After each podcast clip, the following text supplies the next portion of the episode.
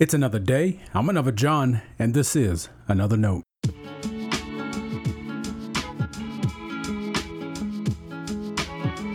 Today's edition of Another Note is titled Sore No More.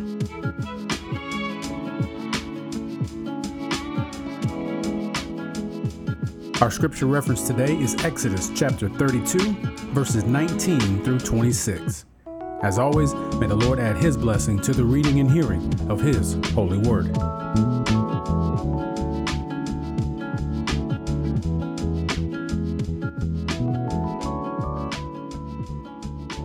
As soon as he came near the camp and saw the calf and the dancing, Moses' anger burned hot, and he threw the tablets from his hands and broke them at the foot of the mountain. He took the calf that they had made, burned it with fire, ground it to powder, scattered it on the water, and made the Israelites drink it. Moses said to Aaron, What did this people do to you that you have brought so great a sin upon them? And Aaron said, Do not let the anger of my Lord burn hot.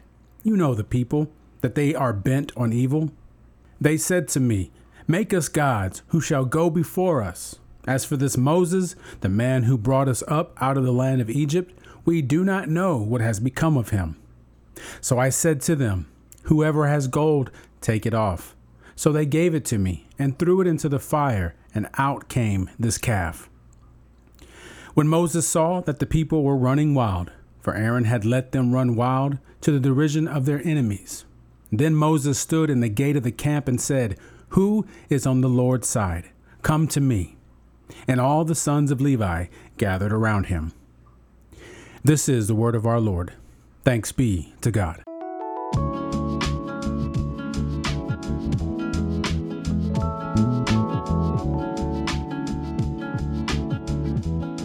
Anger abounds in Exodus 32. First, God is angry with the people. God says they have become corrupt. This is when Moses went up the mountain to be with God. The people got uncomfortable with his absence, so they convinced Aaron to make the golden calf. Fashioning an idol means they are now giving glory to other gods for their salvation. God wanted to let his anger burn against the people and destroy them. After Moses convinced God to relent, he went down to see for himself what the people were doing. And the same anger that burned within God now burned hot within Moses. Imagine everything Moses went through, all he did to lead the people out of slavery. At every point, he directed them to the power of God. To see them drunk and giving praise to other gods probably would have angered you, too. Ask a regular churchgoer what their congregation's golden calf is. They'll know what you're talking about. They'll know they have something they hold on to that isn't all that much about God's glory. Now, when I point those things out, please know I'm not criticizing you or your faith. I'm trying to strengthen ours. At some point, preaching to and leading a congregation means you see things others do not. In those moments, I'm called to address who we are and what we've become. I've noticed a lot of people don't always appreciate that, and I understand why. It feels like you're being criticized. I recall early on rehashing things people said to me. These were words offered as constructive criticism, but I took them to be something else.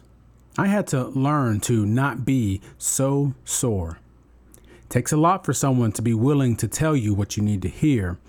If they could muster the courage to tell me, I could be courageous enough to listen. Slowly, I realized what they saw and what it could mean for me if I reflected on their wisdom. And that said, we understand why Moses destroyed the golden calf. Why would we want to keep that around? But why do you think he destroyed the tablets containing the commandments? Remember, his anger burned. So, was it a sudden act of anger? Was it justifiable anger? John Wesley said of this text that those are angry and sin not, that are angry at sin only. Do you agree? Before Moses destroyed the golden calf, he destroyed the tablets. Even in his anger, I take his act to be symbolic. The people had lost their blessing, God's word, because of their idol worship. They had to realize that first before it made sense to get rid of the idol. As we reflect on this dramatic scene in Exodus 32, consider a few questions. What's your church's golden calf? What's yours? Is it just one calf? And what blessings do we lose because we aren't willing to let them go? Stay blessed. Thanks for always supporting Another Note. This is our daily devotional. I'll keep writing and recording as long as you keep listening and we keep growing. If you ever find another note on iTunes or anywhere else podcasts are available, make sure to leave a review so others can join us. the easiest way to connect with me is online at anotherjohn.com. God be with you.